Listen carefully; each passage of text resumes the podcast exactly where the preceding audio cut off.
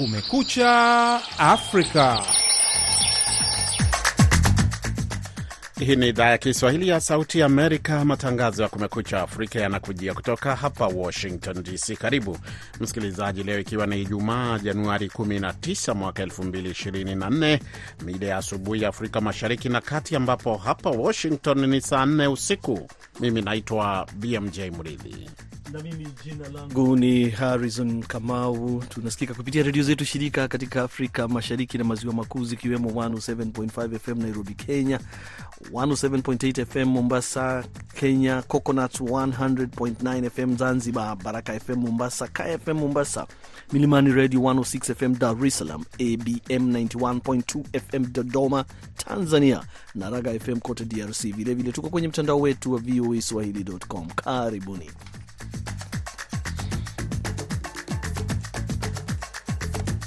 Katika matangazo yetu asubuhi ya leo, viongozi wa nchi na serikali wanachama wa jumuiya ya maendeleo ya ukanda wa mashariki mwa Afrika, IGAD, watoa taarifa ya pamoja kuhusu mzozo wa kieneo, siku moja baada ya kiongozi wa kijeshi wa Sudan kutangaza kwamba amesitisha mahusiano na mamlaka hiyo. Je, wachambuzi wanasema ni nini kinachohitajika kuta, ili kutanzua mzozo huo?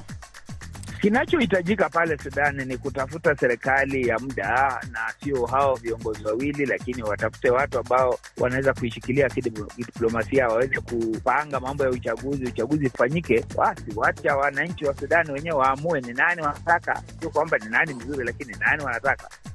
Kwenye taarifa nyingine, Somalia yakataa kufanya aina yoyote ya mazungumzo na Ethiopia kuhusu mkataba wa Addis Ababa na eneo la Somalia lililojitenga la Somaliland hadi mkataba wenye utata kati ya Ethiopia na Somaliland uvunjwe. Ni kati tu ya yale utakayoyasikia katika matangazo haya ya takriban dakika 30 kutoka hapa Washington DC. Lakini kabla ya kusikiliza yaliyojiri kutoka kwa waandishi wetu, kwanza tupate habari za dunia kutoka chumba chetu cha habari, zikisomwa hapa studio na mwenzangu Harrison Kamau.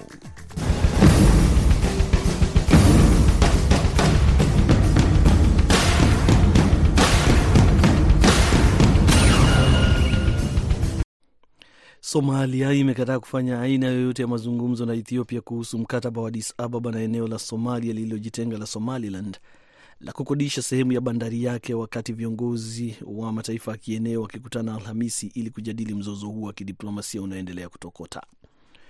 Kwa mujibu wa shirika la habari la Reuters, makubaliano yaliyotiwa saini Januari mosi yangepelekea Ethiopia kutambua uhuru wa Somaliland wakati ikiruhusiwa kutumia sehemu ya bandari yake kwenye bahari ya Shamu kwa njia ya kukodishwa. Somaliland ilijitangazia uhuru wake kutoka kwa Somalia 1991 lakini kufikia sasa haijatambuliwa kama taifa na jumuiya ya kimataifa. Mkataba wake na Ethiopia ambao, ambayo haina bandari umeghadhabisha Somalia na kupelekea vita vya maneno vikiwemo vitisho kutoka Somalia kwamba huenda ikaingia vitani kuzuia hatua hiyo kuendelea. Hali hiyo imepelekea Umoja wa Afrika Jumatano kuomba pande zote kubaki tulivu. Karim Wade, mtoto wa kiume wa aliyekuwa rais wa Senegal na pia kiongozi wa kisasa wa kisiasa mwenye nguvu nyingi nchini humo, amefuta uraia wake wa Ufaransa ili kuweza kugombea urais kwenye uchaguzi mkuu mwezi ujao. Wade amesema Jumatano kupitia ukurasa wake wa X kwamba waziri wa mambo ya ndani wa Ufaransa amethibitisha hatua yake. Uraia wake pacha wa Senegal na Ufaransa umezua gumzo kubwa kwa kuwa katiba ya Senegal inasema kuwa mtu anaweza kuwania urais pale anapokuwa raia kamili wa Senegal. Tangazo la Wade limekuja siku chache tu kabla ya tarehe ya mwisho ya kutangazwa kwa orodha ya wagombea, ikiwa imebaki wiki chache kabla ya uchaguzi huo kufanyika mwishoni mwa Februari. Diano Alasane ambaye pia ni mmoja wa wagombea urais ametoa wito kwa baraza la katiba kufuta ugombeaji wa Wade. Wade anaonekana kuwa mmoja wa wagombea wenye nguvu na ni mwanachama wa chama cha Democratic ambacho kilikuwa cha baba yake Abdulahi Wade alipokuwa rais kati ya elfu mbili na elfu mbili kumi na mbili. Na uchunguzi wa madai ya ukiukwaji wa haki za binadamu nchini Sudan umeanza rasmi huku ujumbe wa Umoja wa Mataifa uliotwikwa jukumu la kutafuta ukweli ukizitaka pande zinazopigana nchini humo zisitishe uhasama katika mzozo ambao umepelekea maafa, uharibifu mkubwa wa mali na maelfu ya watu kufurushwa makwao. BMJ Muridhi anaarifu zaidi. Timu hiyo ya watu watatu inatoa wito wa pande zinazohasimiana kutekeleza majukumu yao ya kuwalinda raia na kuhakikisha kwamba wahusika wa uhalifu mkubwa wanachukuliwa hatua. Tangu Aprili 15 mwaka jana, Sudan imekuwa ikiongozwa na mkuu wa jeshi Abdel Fattah al Burhan ambaye anapigana na makamu wake wa zamani, kamanda wa kikosi cha RSF Mohamed Hamdan Daglo. Mwezi Oktoba, baraza la haki za kibinadamu la Umoja wa Mataifa lilianzisha ujumbe wa kutafuta ukweli ili kuchunguza madai yote ya haki za binadamu na ukiukwaji wa sheria za kimataifa na za kibinadamu katika mzozo huo.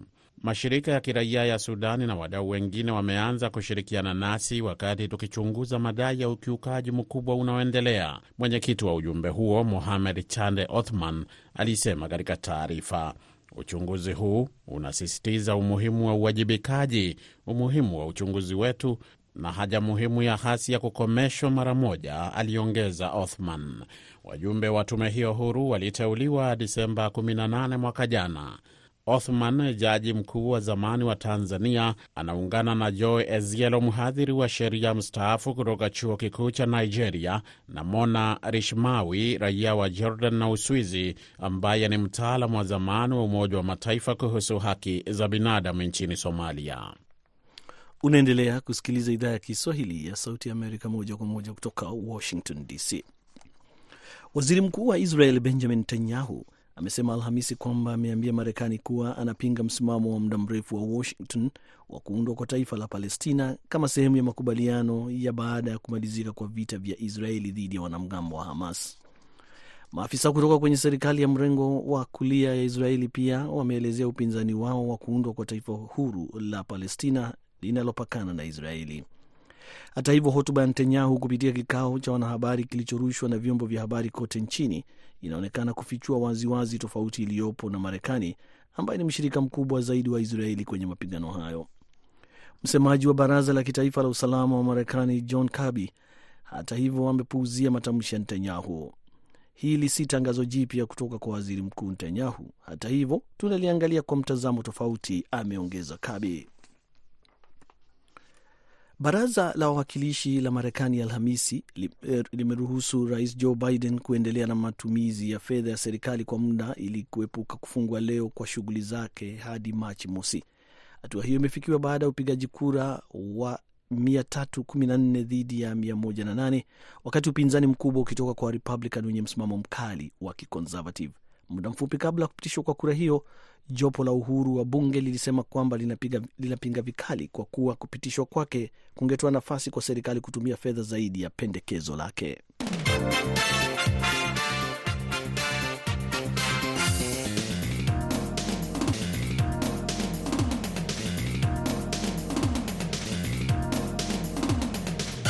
Ni matangazo ya Kumekucha Afrika yanayokujia moja kwa moja kutoka hapa jiji kuu la Marekani, Washington DC. Habari za dunia zimesomwa na Harrison Kamau na atarejea baadaye kidogo na habari zaidi. Na sasa tuone ni habari ipi ambayo tumeipa uzito wa juu, Harrison.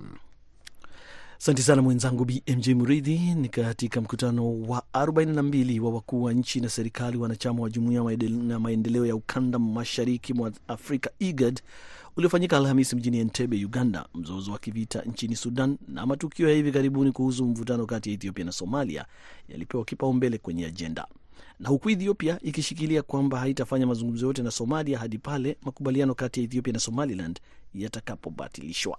Sudan ilisusia kikao hicho. BMJ Muridhi, wewe mwenyewe hapa ndio unatuarifu.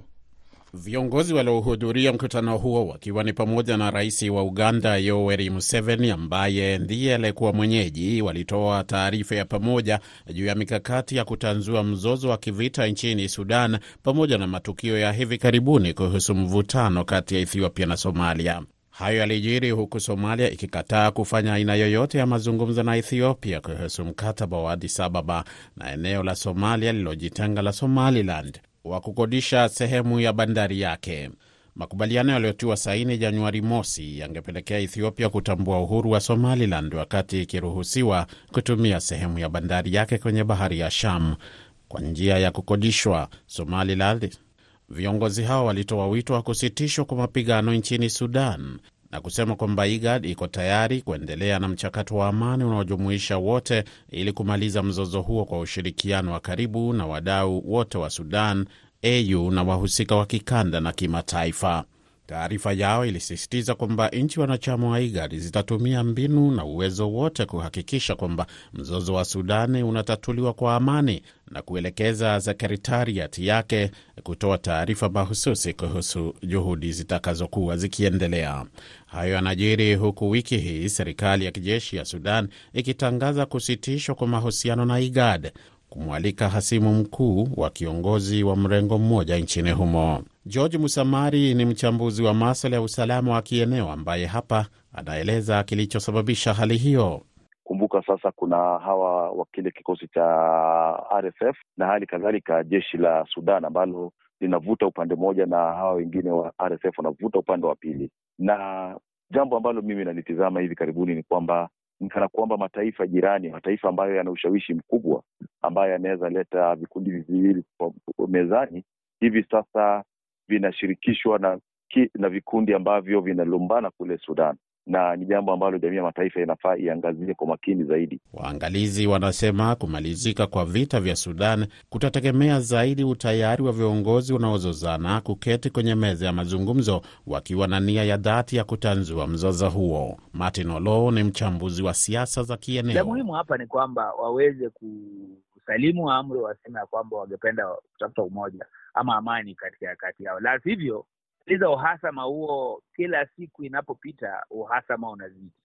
Kwa hivyo ni hali ngumu na ni hali ambayo ni lazima iweze kuangaziwa. Kati ya wengine waliohudhuria mkutano huo wa IGAD jana Alhamisi ni rais wa Jibuti Ismail Omar Guele, rais wa Kenya William Ruto, mwenyekiti wa tume ya Umoja wa Afrika Musa Faki Mahamat, rais wa Somalia Hassan Sheikh Mohamed na rais wa Sudani Kusini Salva Kiir Mayardit.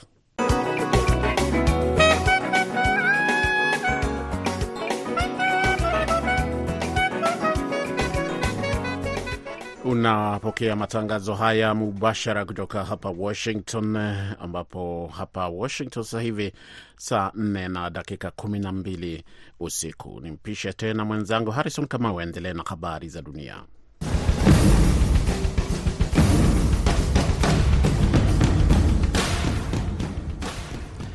Wakati mashauriano yakiendelea kwenye bunge la Marekani, wabunge wa Marekani huenda wakashuhudia kumalizika kwa tarehe zilizowekwa za kusitisha shughuli za serikali, huku akiendelea kujadili miswada miwili tofauti inayoangazia ufadhili wa Ukraine pamoja na hatua za kuchukuliwa ili kudhibiti wimbi kubwa la wahamiaji wanaoingia Marekani kupitia mpaka wa Mexico.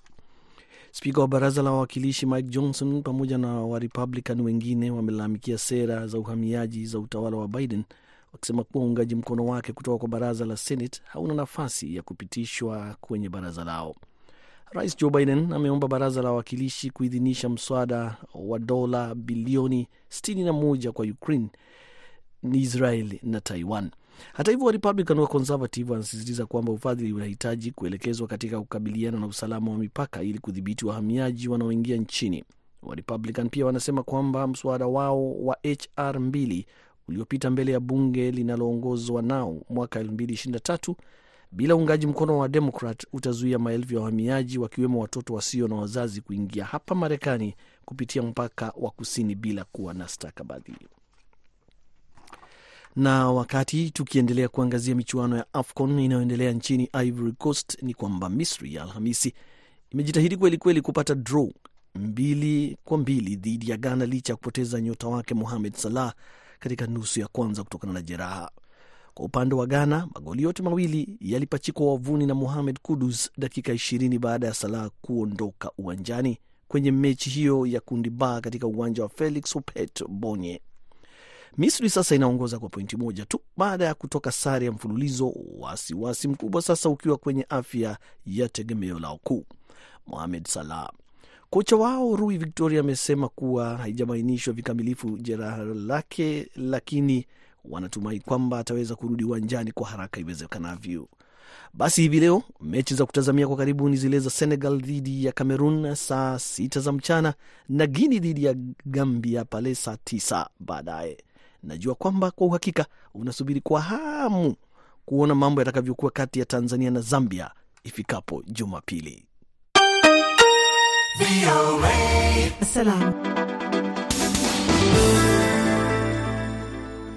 Iwapo ndo kwanza unajiunga nasi, ni matangazo ya idhaa ya Kiswahili ya Sauti ya Amerika kutoka hapa Washington. Kama alivyosema Harrison Kamau, tunasubiri kuona Senegal na Cameroon pamoja pia na Guinea Conakry e, wakichuana na Gambia katika siku ya leo ya Ijumaa, alafu tutaangalia mambo na wikendi. E, sasa basi, Harrison, tuende wapi?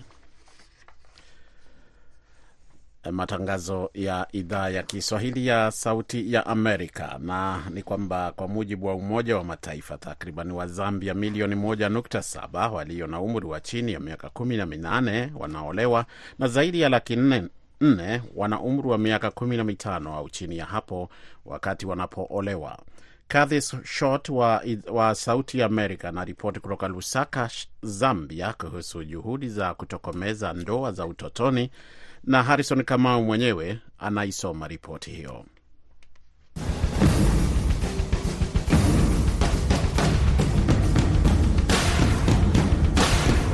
Mwenye umri wa miaka 19 aliokolewa kutoka kwenye ndoa ya mapema na mama yake baada ya kupata mimba akiwa kidato cha tisa. Baba yake alipanga aolewe, lakini baada ya hapo alishafariki. Wakati wa kifo chake, mama yake Natalia aliweza kumwondoa mtoto wake katika ndoa na kumwandikisha tena shule. Ana furaha kurejea shule, ingawaje anajihisi tofauti miongoni mwa marafiki zake kwa sababu ana mtoto. Najihisi vizuri sana kurejea shule kwa vile niliacha nilipokuwa mjamzito, ingawaje najihisi tofauti nikiwa na marafiki zangu kwa vile nina mtoto, wao hawana, lakini sawa, natakiwa niwe shule. Landa Sodala Mlima mwenye umri wa miaka 30 ni mtetezi dhidi ya ndoa za utotoni. Alikimbia akiwa na umri wa miaka 15 wakati mjomba wake alipojaribu kupanga kumwozesha. Nilisomea mambo ya bima na ninafanya kazi na kampuni ya Madison Life Insurance. Kwa hiyo kama ningekuwa nimeolewa nikiwa na umri mdogo, nisingejua thamani ya kweli ya elimu. Naweza kununua chochote ambacho nataka kwa sababu nimerejea shule. Barnabas Mwanza ni mtaalam wa ulinzi wa watoto katika UNICEF, mmoja ya mashirika ya Umoja wa Mataifa yanayofanya kazi kupunguza ndoa za utotoni nchini Zambia. Ndoa za utotoni ni mahusiano yaliyo rasmi au yasiyo rasmi yanayohusisha mtu aliye na umri wa chini ya miaka 18. Nchi nyingi zinaona hilo ni ukuaji wa haki za kimataifa. Hivi karibuni Zambia ilipitisha sheria inayohusu watoto. Moja ya vipengele vilivyomo ni kupiga marufuku ndoa za utotoni, na tangu kupitishwa, shirika lisilo la kiserikali la Families All Nations linasema mabii harusi watoto elfu moja wameondolewa kwenye ndoa na kurejeshwa shule. Kundi hili pia linasema viwango vya ndoa za utotoni vimeshuka katika mwaka mmoja uliopita. Angela Chomba Kawandami ni katibu mkuu katika wizara ya maendeleo ya jamii na huduma ya ustawi. Serikali imepitisha sheria ya watoto namba kumi na mbili ya mwaka elfu mbili ishirini na mbili. Hii inahakikisha ulinzi na ustawi wa watoto nchini Zambia. Lakini nchini Zambia kuna mifumo miwili ya kisheria. Mfumo mmoja unaendana na sheria za Kiingereza na mwingine ni sheria za kimila kulingana na tamaduni tofauti za makabila takriban 73 nchini Zambia. Wakati sheria ya Zambia inaweka umri wa chini wa ndoa ni miaka 21, baadhi ya sheria za kimila zinaruhusu mtoto kuolewa kama anapata ridhaa ya mzazi kuanzia umri wa kubalehe. Kusuluhisha tatizo hilo, serikali hivi karibuni iliwasilisha mswada bungeni ambao utakuwa juu ya sheria ya kimila na kufanya ndoa zozote za utotoni ni kinyume cha sheria na adhabu yake itatolewa mahakamani. Hivi sasa mtoto nchini Zambia anafahamika kisheria kama mtu yeyote ambaye yuko chini ya umri wa miaka 16. Harrison Kamau, VOA, Washington DC. Safi kabisa, ni mambo kuhusu ndoa za utotoni huko Zambia. Sasa kama tuende wapi? Basi asanti sana mwenzangu BMJ Muridhi. Wakati Marekani ikiendelea kufanya mashambulizi yanayolenga makombora yanayorushwa na wahodhi wa Yemen kwa meli zinazopita bahari ya Shamu na guba ya Wajemi, licha ya kuonekana kama wamefanikiwa kuondoa tishio la wanamgambo hao, maafisa wa Marekani wanasema kundi hilo la kigaidi linaloungwa mkono na Iran halionyeshi dalili zozote za kukata tamaa. Mwandishi wa VOA anayeripoti Uh, maswala ya usalama ya kitaifa Jeff Seldin ameandaa ripoti hii kutoka makao makuu ya jeshi la Marekani, na wewe hapa BMJ kwa hakika unasimulia Katika mazishi ya wapiganaji wa kihudhi waliouawa katika mashambulizi ya hivi karibuni yaliyofanywa na Marekani, waombolezaji wanatoa wito wa kukaidi. Mohamed Al Sukari ni jamaa wa mpiganaji aliyeuawa. Msidhani kuwa wale waliouawa kwa ajili ya Mwenyezi Mungu wamekufa, ila wako hai pamoja na Mungu wao, na muhimu zaidi ni kwamba wanafurahia yale aliyowapa Mwenyezi Mungu kutokana na neema yake. Sisi tuko hai sasa, wanawalilia lakini wanafurahishwa na neema ya Mungu waliopewa popote walipo sasa. Tunawaambia maadui wa taifa na maadui wa Uislamu kwamba hatutachoka wala kuacha kupambana mpaka tuone la mwisho, mpaka tone la mwisho la damu yetu limwagike. Akizungumza kutoka White House Alhamisi, rais wa Marekani Joe Biden alikiri kwa waandishi wa habari kwamba mashambulizi ya mara kwa mara yanayofanywa na Marekani hayajakuwa na matokeo chanya kufikia sasa. Well, when you say working, are they stopping? Anauliza, je, yanawazuia Wahudhi? Na anajibu yeye mwenyewe hapana. Anauliza, je, wataendelea? Na anajibu ndiyo. Maafisa wa ulinzi wa Marekani wanakubaliana naye, lakini wanasema mashambulizi hayo ni muhimu. Sabrina Singh ni naibu wa msemaji wa Pentagon. You've seen that we've been able to degrade and severely disrupt and destroy a significant Anasema umeona kwamba tumeweza kuharibu na kuvuruga sana na kwa kiasi kikubwa uwezo wao. Anaongeza kwamba ingawa Marekani haitafuti vita, iko tayari kuendelea kuwapiga Wahudhi mradi mashambulizi ya meli yanaendelea. Ni juu yao kwa gharama gani wanataka kuendelea kufuata njia hii. Maafisa wa Marekani wamekataa kutoa maelezo ya kina kuhusu ni kiasi gani cha silaha ambacho Wahudhi wamepoteza katika wiki moja tangu mashambulizi hayo ya kwanza ya Marekani yaliyolenga eneo lao nchini Yemen kufanyika. Lakini kamanda wa zamani wa majeshi ya Marekani katika Mashariki ya Kati ameiambia VOA kwamba hatimaye Wahudhi watahisi maumivu. Huyu hapa Jenerali mstaafu Joseph Votel. It's important for people to appreciate Ni muhimu kwa watu kufahamu kuwa huu ni mchakato. Nadhani tutaendelea kuchukua hatua uh, tunapoona ni muhimu kupunguza uwezo wa Wahodhi kufanya mashambulizi, na nadhani hilo ndilo lengo kuu la mashambulizi haya. uh, purpose of these of these strikes. Wachambuzi wanasema hali ya wasiwasi huenda ikaendelea katika eneo hilo wakati vita kati ya wanajeshi wa Israeli na wanamgambo wa Hamas vikiendelea katika ukanda wa Gaza.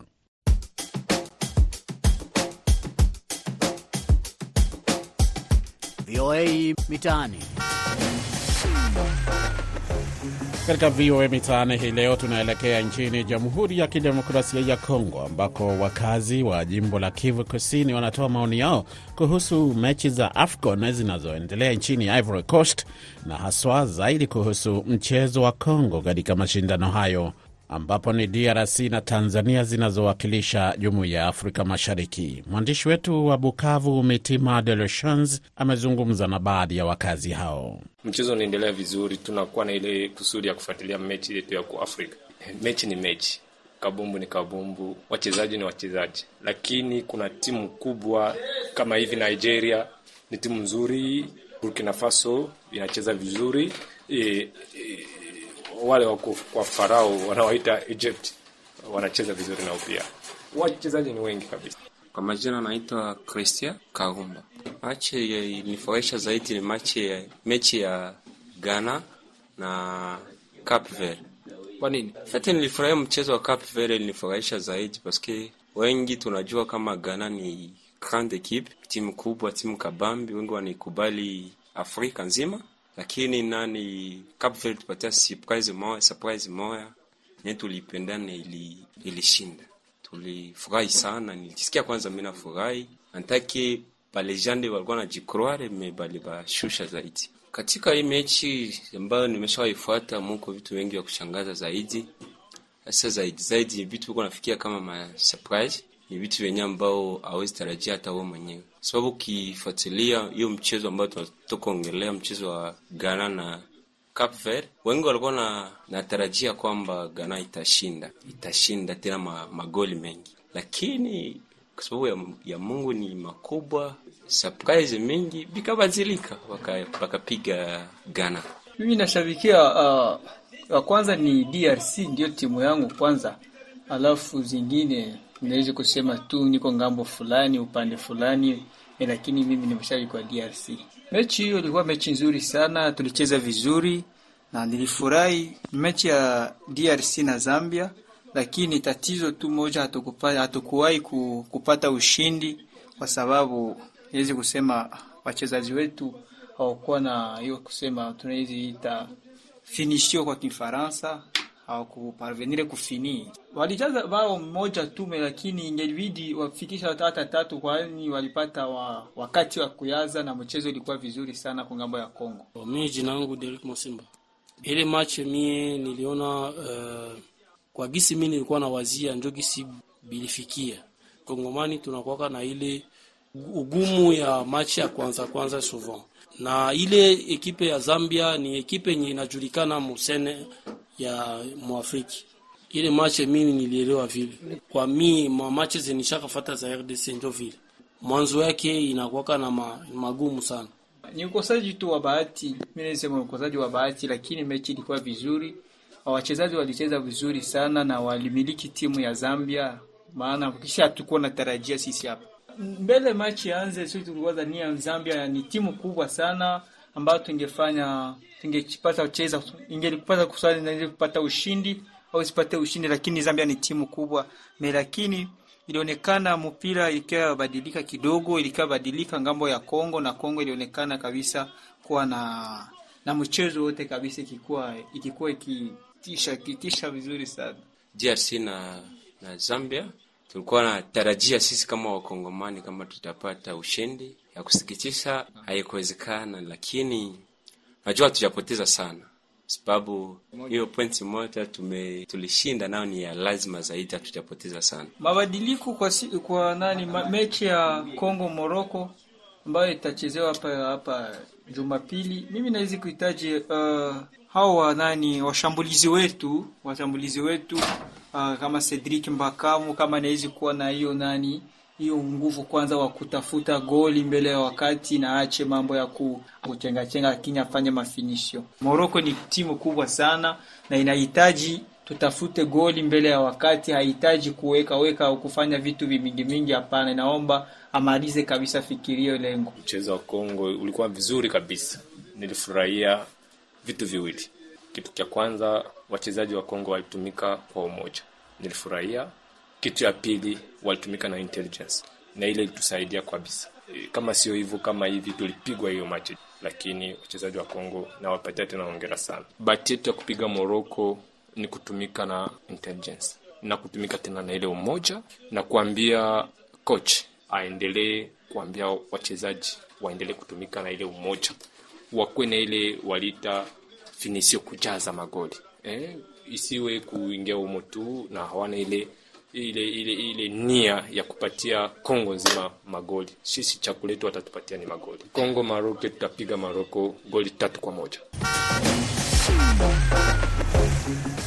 Sikiliza mitaani juma siku ya Ijumaa wiki kesho, uh, wakati kama wa leo. Sasa tupate muktasari wa habari.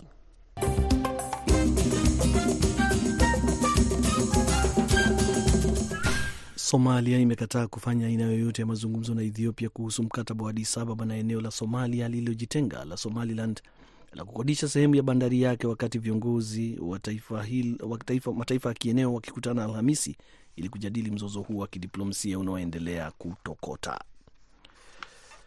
Waziri Mkuu wa Israel Benjamin Netanyahu amesema Alhamisi kwamba Marekani kuwa anapinga msimamo wa muda mrefu wa Marekani au wa Washington wa kuundwa kwa taifa la Palestina kama sehemu ya makubaliano ya baada ya kumalizika kwa vita vya Israeli dhidi ya wanamgambo wa Hamas. Na kwa hizo habari tunafika mwisho wa matangazo yetu ya Kumekucha Afrika kutoka hapa Washington. Kwa niaba ya wote walioyafanikisha, msimamizi mkuu Hadija Riami, mwelekezi amekuwa ni Dadi Balawe. Hapa studio nimeshirikiana na Harrison Kamau. Mimi naitwa BMJ Mridhi. Timu nzima hapa VOA tunakutakia siku njema popote ulipo.